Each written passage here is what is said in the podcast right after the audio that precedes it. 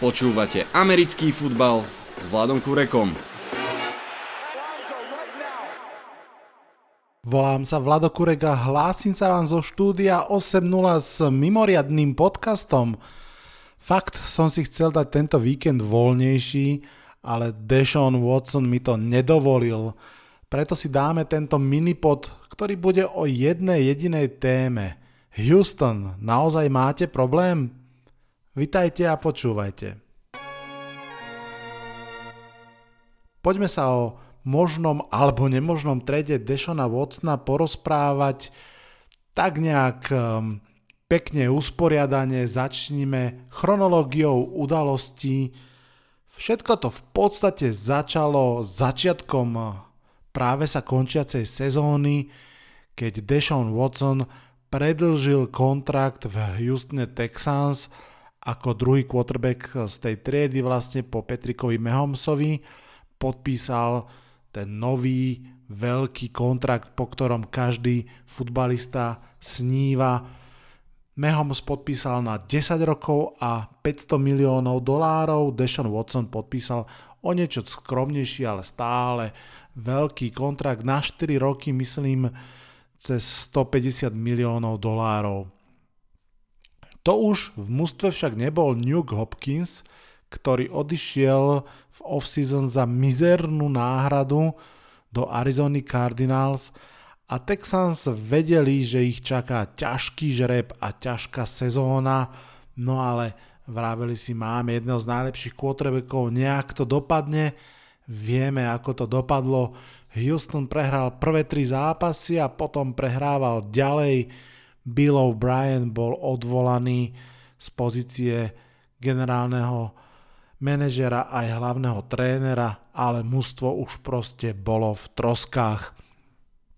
Dešon odohral tú sezónu, povedzme si, že s odsťou, ale vieme, že to bola teda extrémne zlá sezóna a nie sa čo čudovať, že tento mladý elitný quarterback chcel mať uh, väčší prehľad a možno aj väčšiu istotu, že to mužstvo, pre ktoré ide hrať, bude relevantným mužstvom.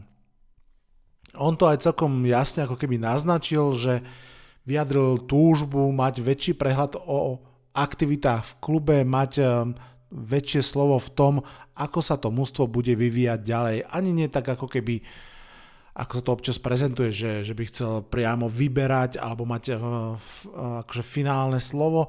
Skôr možno mať príležitosť platformu povedať svoj názor a asi aj zastupovať eh, hráčov v kabíne.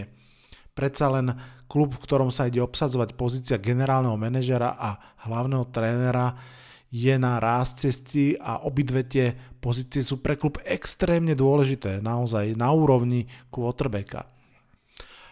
Podľa všetkého dostal dokonca aj prísľub od majiteľa klubu eh, Kela McNaira, že bude prítomný v tom procese, nie nejak dominantne, ale bude. No a nebol.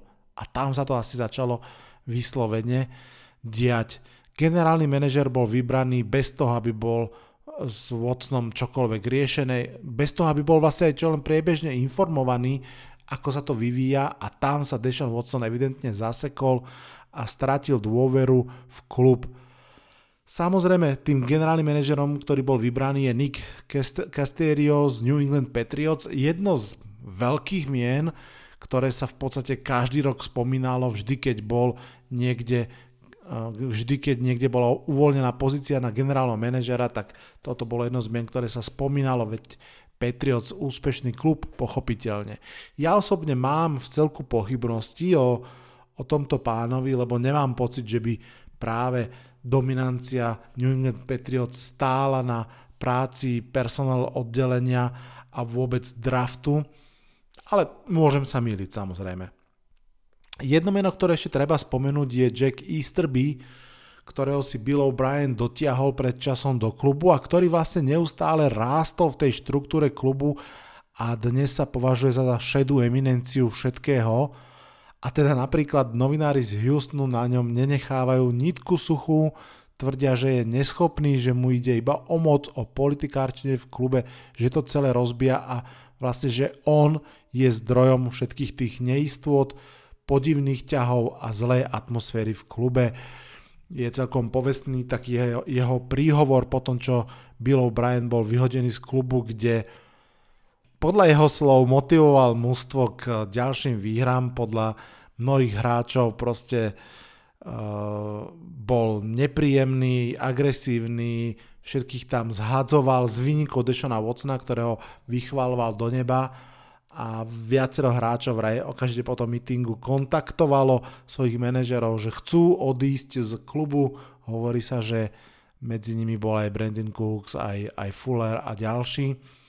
No a teda Deshaun Watson napriek tomu, že ako keby on bol stále za toho dobrého alebo chválen, že on je super, tak takisto zjavne nemal z toho veľmi dobrý pocit.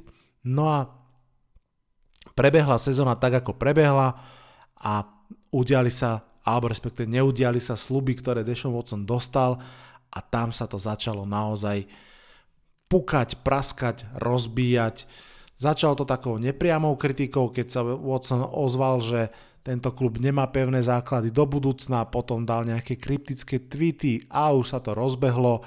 Tým hlavným momentom bol Adam Schefter z ESPN, reporter, ktorý vyšiel von s vtedy neuverenou správou, že Deshaun Watson nechce zostať v klube a mediálne šialenstvo začalo potom o pár dní neskôr, to už sme naozaj takmer v podstate v prítomnosti alebo v súčasnosti sa objavila správa, že naozaj bolo potvrdené, že Deshaun Watson oficiálne požiadal klub o trade.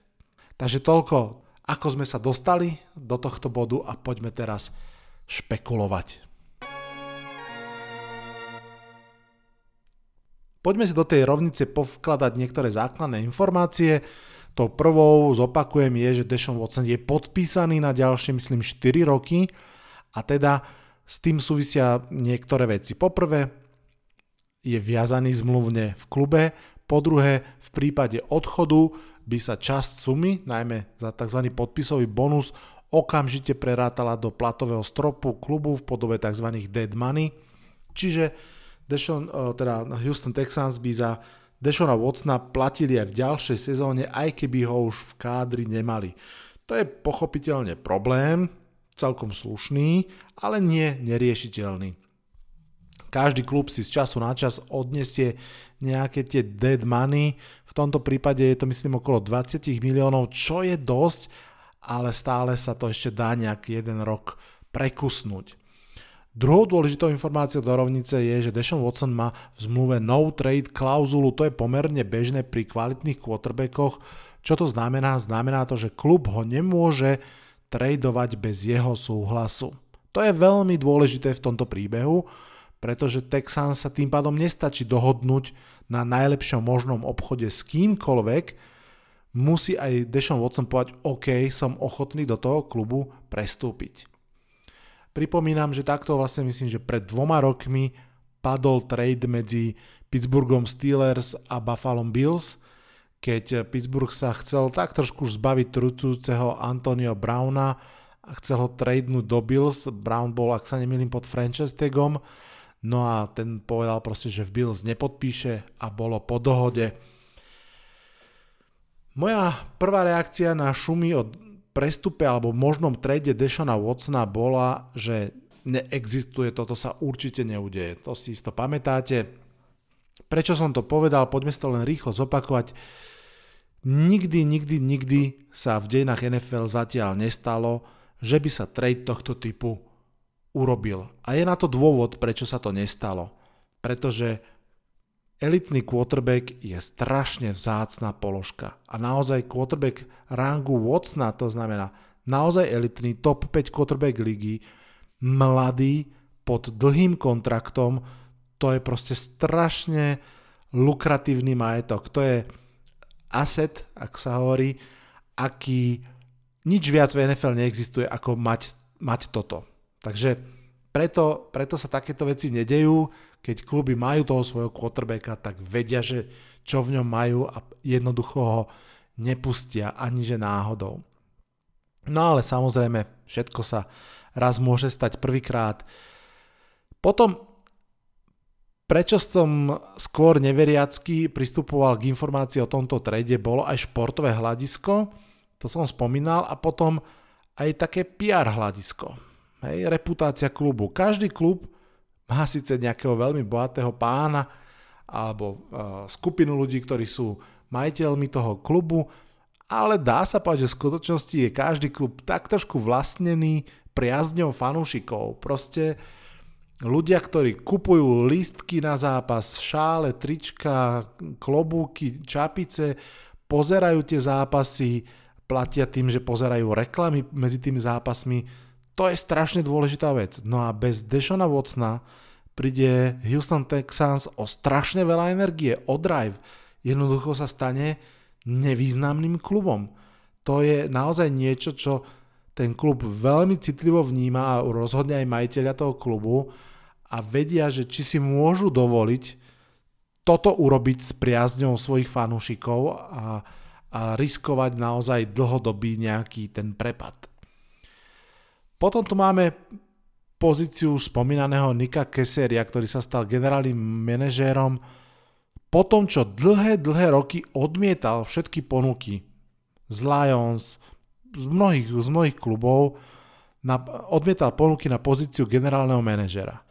Teraz konečne jednu z nich prijal, stal sa generálnym manažerom prvýkrát a ako prvú vec, ktorú urobí, bude, že pošle preč elitného quarterbacka. To je obrovská výzva. Ja by som rovno povedal, že čierna škvrna v, prof, v životopise toho pána. Samozrejme, uh, získa za, za neho kráľovské výkupné, ak to urobí. A ak by zároveň v rámci toho kráľovského výkupného aj našiel nového quarterbacka v budúcnosti, potom by sa stal naopak veľkým hrdinom, ale je to obrovský, obrovský risk. Naozaj si myslím, že to, ten win, win scenár pre Nika Keseria v tomto prípade by asi boli trady, ktoré by obsahovali mladého quarterbacka typu Sam Dernold alebo Tua Tangovailoa.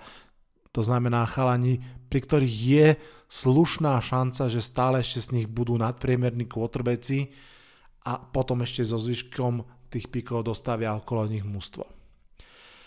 Keď už o tom takto začíname teda trošku špekulovať, najprv som hovoril, prečo si myslím, že to nie je možné, poďme sa ešte pozrieť, aké možnosti má v tejto hre celej klub, aké možnosti má Houston Texans. Tou prvou a najlepšou, som o tom stále hlboko presvedčený, je upratať tie vzťahy. Vyrozprávať si to, upokojiť situáciu, nakúpiť Watsona naspäť pre klub, povedať mu, takto sme urobili chyby, toto urobíme, toto sa bude diať ďalej a tak ďalej. To sa zatiaľ zjavne nedieje. Hovorí sa, že ani dokonca priamo, keby vyhodili spomínaného Jacka Easterbyho, že by to asi nemuselo stačiť na upratanie tých vzťahov. Ťažko posúdiť, každopádne toto by bola podľa mňa stále najlepšia možnosť. Čo sa týka toho personelu v Houston Texans, tak Houston najdlhšie zo všetkých klubov, ktoré nemali tento rok trénera, alebo teda na konci sezóny nemali trénera, najdlhšie zo všetkých týchto klubov hľadal toho nového trénera. To tiež mimochodom sa nakoniec udialo evidentne bez vedomia Dešona Watsona a bez nejakej konzultácie alebo aspoň informovaní. Mm, bolo celkom až také podozrivé, že prečo stále nemajú trénera a vybrali si nakoniec aj pomerne nenápadné meno asistenta hlavného trénera Baltimore Ravens Davida Kaliho, Koliho, určite som to vyslovil zle. Nechcem hovoriť, že to bude zlý, zlý tréner, to vôbec. Jedna, ktorá prichádza z veľmi, veľmi dobrej organizácie Baltimore Ravens, patrí k najstabilnejším a najkvalitnejším organizáciám celej NFL a on tam naozaj bol pravou rukou Harboa. Mal na starosti passing game, čo teda nebola zrovna silná stránka Baltimoru, ale nie len to.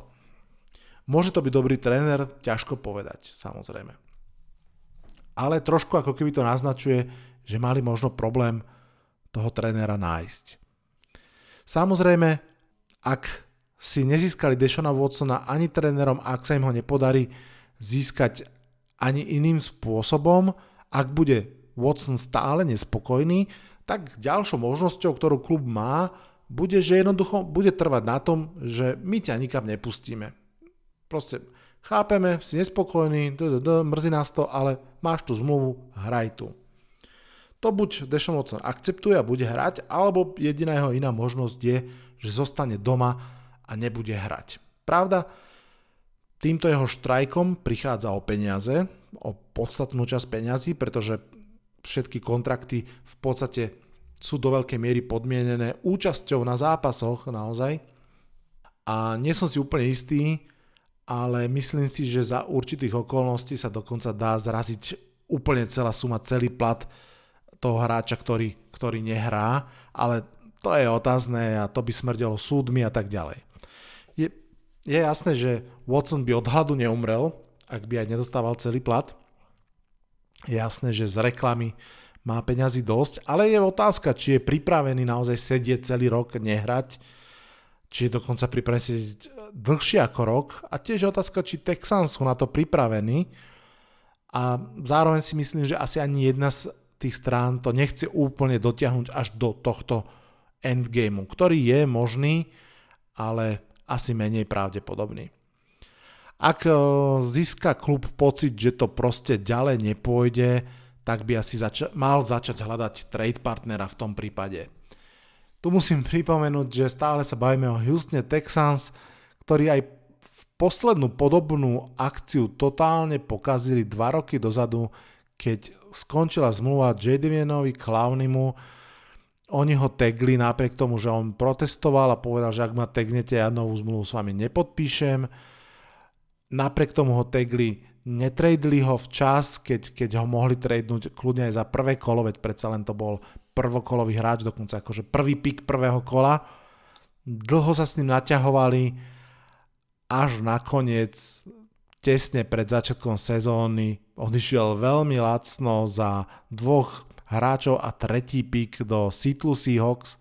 To bol obrovský fail manažerský z pohľadu Houston Texans.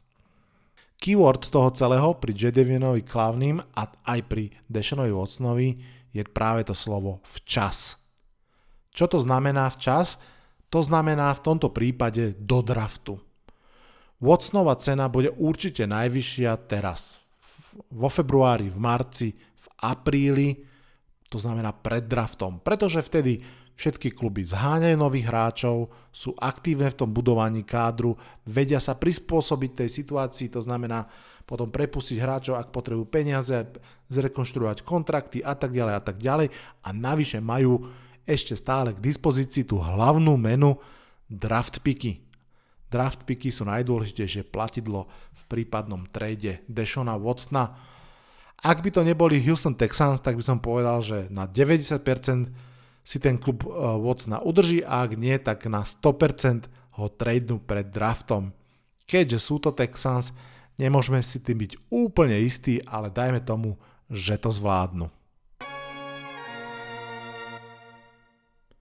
Poďme sa teraz porozprávať o cene prípadného tradu. Veľmi skratke musí to byť najväčší trade v dejinách NFL. Taký, čo dá zabudnúť aj na legendárny Herschel Walker trade. Čo to bol Herschel Walker trade? Najväčší trade v histórii NFL, ktorý zasiahol 3 kluby a celkovo až 18 hráčov. V jeho centre bol spomínaný Herschel Walker, to bol vtedy super hviezdny running back, ktorý hral v Dallase. Dallas bol príšerný, bol veľmi slabý, dokonč, skončil sezónu 1-15 a v podstate nemal nikoho, iba tohto hviezdneho running backa. Na druhej strane toho tradu bola Minnesota Vikings, ktorá mala vynikajúci klub, veľmi si verila na Super Bowl a v podstate si myslela, že je jeden, že je chýba jeden hráč práve tento Herschel Walker. No a tak vznikol tento trade. Minnesota v podstate získala hviezdneho hráča, a myslím, že dve tretie kola a za to zaplatila štyrmi hráčmi a troma prvými a troma druhými kolami draftu. V tej dobe si Minnesota myslela, že to väčšou cenou boli tí štyria hráči, ktorých poslala, ale vedenie Dallasu Cowboys, myslím že si, že vtedy už s Jimmy Johnsonom nemalo vôbec ani tak veľmi záujem o tých hráčov, dokonca niektorých z nich rovno tradili ďalej ale o tie draft picky. No a prečo je ten draft legendárny? Jednak tým obrovským objemom a jednak tým, čo sa stalo následne.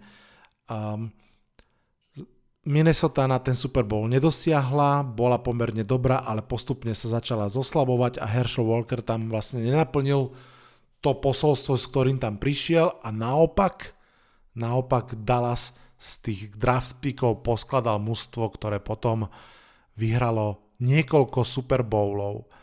Naozaj výsledkom toho tradu, okrem toho, že to bol, bola odrazová plocha pre prvý veľký úspech Dallasu Cowboys, bolo aj to, že všetky kluby si uvedomili naplno, akú obrovskú hodnotu ten draft predstavuje, tie, tie draft picky, nielen hráčskú, ale aj ekonomickú. A ten vlastne obrovský fail Minnesota v tom drafte spôsobil, že dlhé roky sa takmer vôbec netradovalo, alebo tradovalo sa veľmi je, jemne, naozaj kluby si strážili draft picky ako povestné oko v hlave. V súčasnosti sa už samozrejme traduje výrazne viac ako kedysi. Um, napríklad LA Rams na práve tradoch, keď posielali smelo prvé kola preč, aby získali hráčov typu Jalen Ramsey, Patrick Peterson a ďalší, že naozaj vyskladali veľmi silné mužstvo, ktoré sa až dostalo do Super Bowlu, ten nevyhralo, všetci si pamätáme, a odvtedy celkom trpia, lebo nemajú tie piky práve, ktoré potrebujú. Takže určite musí ísť naozaj o veľký, veľký, významný trade, pretože tak ako som vravel, nič podobné sa v NFL naozaj neudialo. Aj ten Herschel Walker trade bol trade running backa, aj keď aj preto ho spomínam, že v tej dobe running back bol naozaj možno aj viac ako quarterback, vtedy sa strašne veľa behalo, o mnoho menej hádzalo. A o, ak- o akom veľkom trade sa teda bavíme? Ja už som to spomínal v predošlých podcastoch, len to rýchlo zhrniem. Kel Mack išiel za dve prvé kola, zjednodušene povedané, z Raiders do Bears. OBJ išiel za prvé, tretie a prvokolového hráča. Stefan Diggs išiel za prvé, druhé a štvrté, ak sa nemýlim. A spomínal som aj tú cenu, za ktorú tradovali hore vtedy St. Louis Rams v drafte, keď brali Goffa z prvého miesta, vtedy za to dali dve prvé, dve druhé a tretie kolo. Toto sú naozaj rámce, ktoré určite musia byť prekročené v tomto trade. Ešte som našiel jeden trade, ktorý môže nám slúžiť ako malinký odrazový mostík a to je trade, keď Jay Cutler odišiel, alebo teda bol vymenený z Denveru do Chicaga. To bolo vtedy za dve prvé kola, za jedno tretie a za quarterbacka Kyla Ortona No teda Jake Cutler ani vtedy rozhodne nebol, Deshonom Watsonom rozhodne nebol. Čo si teraz zobrať z týchto mm, tradeov, ktoré som spomenul, myslím si, že čokoľvek pod dve prvé kola je úplne škoda sa o tom rozprávať, úplne škoda. Teraz som dneska videl na Twitteri, že niekto navrhoval z novinárov trade s Jacksonvilleom Jaguars, Deshaun Watson za prvé kolo, to znamená za Trevora Lawrencea, to je proste smiešne. To je úplne smiešne pri všetkej úcte k Trevorovi Lorenzovi.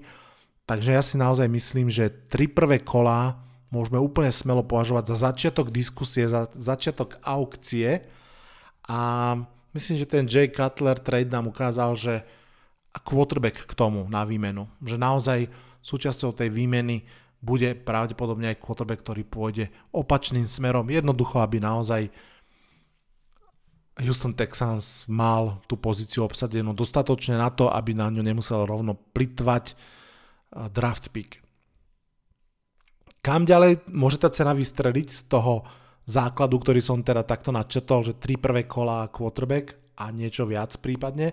Kam sa to až môže vyšplhať, naozaj netuším, pretože neviem, či to môže byť až napríklad, že 4 prvé kola, alebo viac si viem predstaviť asi, že pribudnú k tým trom prvým kolám ďalšie nižšie kola alebo viacero hráčov. Uvidíme.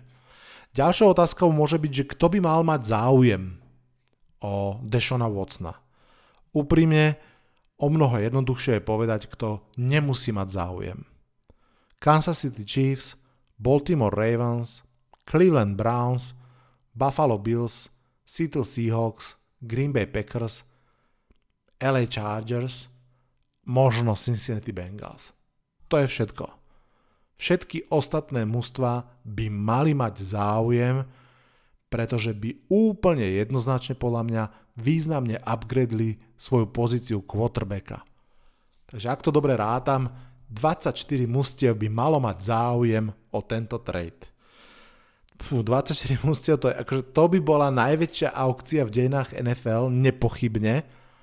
Preto je rovno čas pripomenúť si to, čo som hovoril pred pár minútami, no trade klauzula Dešona Watsona. Teda mužstva, kam Dešon Watson nebude chcieť ísť, ani keby ho prosili, budeme asi môcť z toho zoznamu škrtnúť. Samozrejme nevieme, ktoré sú to. Ja by som si určite typol Detroit Lions, to by naozaj išiel z rovnakej kaluže, z akej vyšiel, ešte možno aj do väčšej by vošiel, ak nie do väčšej, tak do, do rovnakej rozhodne.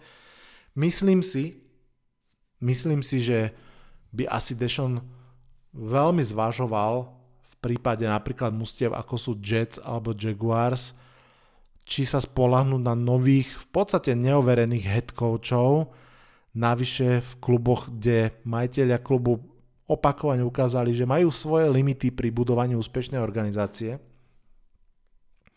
To už som zároveň ale vlastne aj povedal tretiu skupinu klubov a to sú kluby, kde Texans nebudú chcieť pustiť Dešona Watsona. To sú pochopiteľne v prvom rade divízne kluby.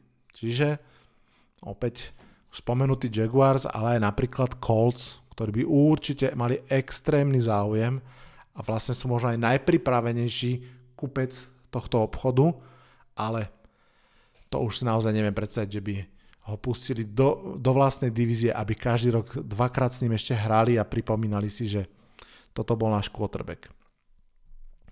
Celkovo si myslím, že Houston by uprednostnil NFC konferenciu, to znamená naozaj poslať toho quarterbacka do opačnej, do opačnej konferencie a stretávať sa s ním raz za 4 roky, raz za 8 doma. No a potom tu máme ďalší pohľad samozrejme na tento možný trade a to je, že kto si to môže dovoliť. Jednak z pohľadu peňazí pod platovým stropom a druhak z pohľadu draft pickov. To znamená, že naozaj ho, to bude trošku menej bolieť tie tri prvé kola a niečo k tomu. Z pohľadu peňazí aj draft pickov sú na tom najlepšie práve zase spomínaní New York Jets a Jacksonville Jaguars. A vôbec na tom nie sú zle aj Miami Dolphins.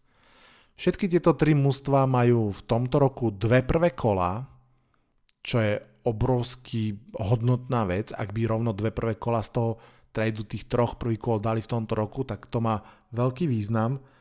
Navyše všetko sú to, ak sa nemýlim, top 5 piky, tie prvé, ktoré majú v tom drafte. A ak by aj nedali obidva, tak tým lepšie pre tie kluby, že vedia dať vlastne tento rok jedno prvé kolo a jedno si ešte nechať. Takže naozaj tieto tri kluby by na to boli z pohľadu draftu najviac pripravené. Z pohľadu Texans si myslím, že tiež by to dávalo celkom slušný zmysel, teraz hovorím o Jets a o Dolphins, pretože, ako som hovoril už pred chvíľkou, ak by súčasťou toho obchodu bol Sam Darnold a Tua Tango Vailoa, tak uh, tam naozaj je zase celkom dobrá šanca, že ten quarterback jednoducho nebude úplne mizerný. To znamená, že nedostanú sa do toho nekonečného lúpu hľadania quarterbackov, ktorí kto vie, akí budú. Aj Dernold, aj Tua prichádzali mm, do NFL s veľkým, veľkým renomé, no a mm, hoci ho zatiaľ úplne nenaplnili každý z rôznych dôvodov, tá šanca tam stále slušná je. Ďalšie hľadisko, ktoré môžeme zohľadniť. Myslím si, že z pohľadu takého športového by bolo extrémne zaujímavé. Mňa by veľmi bavilo vidieť Deshona Watsona v LA Rams alebo v San Francisco 49ers. Naozaj spojiť tohto vynikajúceho quarterbacka s fantastickými ofenzívne ladenými headcoachami rangu Kel Shanahan a Sean McVay. Tam si myslím, že by sa naozaj vytvorilo extrémne silné mužstvo, veľmi, veľmi vyrovnané z Kansas City Chiefs. Samozrejme, mať aj v jednej divízii Deshona Watsona a Russella Wilsona, fú, to by tiež bolo že veľmi zaujímavé. Možno sa pýtate v duchu, že či by som bral Deshona Watsona do Giants okamžite. bude to možno znieť nefanúšikovsky, ale v rámci tej výmeny by som k pikom pokojne pribalil nielen Daniela Jonesa, ale aj Saquona Barkleyho, ak by to bolo treba. Ak by som tým napríklad ušetril jedno prvé kolo, takže De- uh, Saquon Barkley, Daniel Jones a dve prvé kola za Deshona Watsona hneď teraz. Samozrejme, ako fanúšik dúfam, že Deshaun, uh, Deshaun Daniel Jones bude dobrý quarterback a že dúfam, že v tom treťom roku naozaj urobí ten dôležitý veľký krok. Ale to je dúfanie. Pri Watsonovi okamžite viete, že máte elitného quarterbacka. Takže bral by som ten obchod hneď ale je asi veľmi málo reálny. No, som fakt veľmi zvedavý, ako to dopadne. Dnes, e, v piatok večer, mal tlačovku nový tréner Texans a vyhlásil, že prišiel do klubu aj preto, lebo plánuje trénovať Deshona Watsona. Môže to byť couch speak, alebo nie, môže to byť jeho hlboké presvedčenie, môže to byť informácia, ktorú dostal v klube, že my ho proste nepustíme Uvidíme. Bude to naozaj, naozaj zaujímavé. Aký je môj tip, ako to dopadne? Stále si myslím, že Texans by mali udržať Deshana Watsona doma, ale nie som si 100% istý, že to dokážu ani po tom výroku trénera. Ak to nedokážu, tak si myslím, že Miami Dolphins sú prvá destinácia. Tam by som asi čakal, že to najskôr sa ten trade uskutoční, že tam sa pretína najviac všetkých možných záujmov. Miami majú kvalitné mužstvo, kvalitného trénera, takže sú priťažliví pre Deshona Watsona, majú vysoké draft picky, majú ich dosť, takže majú, majú čo poslať do, na opačnú stranu. Veľmi zaujímavo, trošku to tak pod radarom uh, sa zatiaľ vyníma, veľmi zaujímavo by vyzerala kombinácia Deshona Watsona s Denverom Broncos alebo s Pittsburghom Steelers a určite sa nedá odložiť ani tá možnosť eh, s New Yorkom Jets. Tam síce je niekoľko takých výrazných nie, ako som vravel, um, majiteľ Jets nemá úplne skvelé meno, čo sa týka schopnosti vybudovať kvalitné mužstvo, Robert Salah má síce veľmi dobré meno ako defenzívny koordinátor, ale nikdy nebol head coach, takže nevieme, aký bude head coach. V New Yorku sú veľmi vysoké dane, to je tiež dôležitá vec. Ale zase na druhú stranu je to New York, je to najväčšia arena sveta z tohto pohľadu. Obrovský mediálny trh, obrovský reklamný trh, obrovské lákadlo určite pre každého hráča. No a potom je tu Carolina Panthers.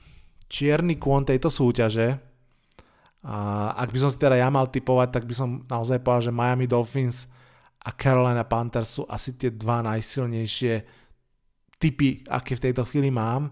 Prečo Carolina Panthers? No, je tam nový tréner, ale nie úplne nový, má už zase o prvú sezónu a už v tej prvej medrul podľa mňa presvedčil celú ligu, že bude kvalitným trénerom. Navyše klub má majiteľa, ktorý chce budovať a zároveň neváha byť agresívny neváha byť neortodoxný. Nech je svetkom toho práve 7-ročná zmluva, ktorú pred rokom dal Metovi Rulemu, čo je úplný unikát, aby trénerský nováčik dostal takúto veľkú zmluvu.